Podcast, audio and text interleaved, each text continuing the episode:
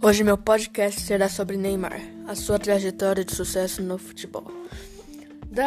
Da infância humilde no litoral de São Paulo, os gramados da Europa, Neymar Júnior teve e ainda tem uma trajetória de muito talento, sucesso e trabalho. O menino franzinho tímido, que chegou ao Santos aos 11 anos em 2003, conquistou títulos e fãs por todo o Brasil ao longo de quase 10 anos que viveu no time da Vila Belmiro. Mas o que dinheiro e sucesso, Neymar simbolizava um tipo de futebol que há muito parecia estar em extinção, futebol arte. Ele deixou de lado o jogo chato, voltado apenas para o resultado, e encheu os olhos da torcida.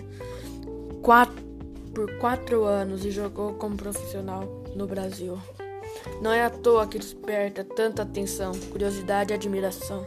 Os dias acontecem suas decisões sobre qual time da Europa escolheria para demonstraram isso.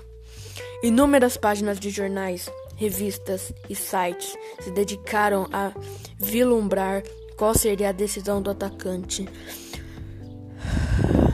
a melhor opção para ele e os prós e os contras de cada possibilidade.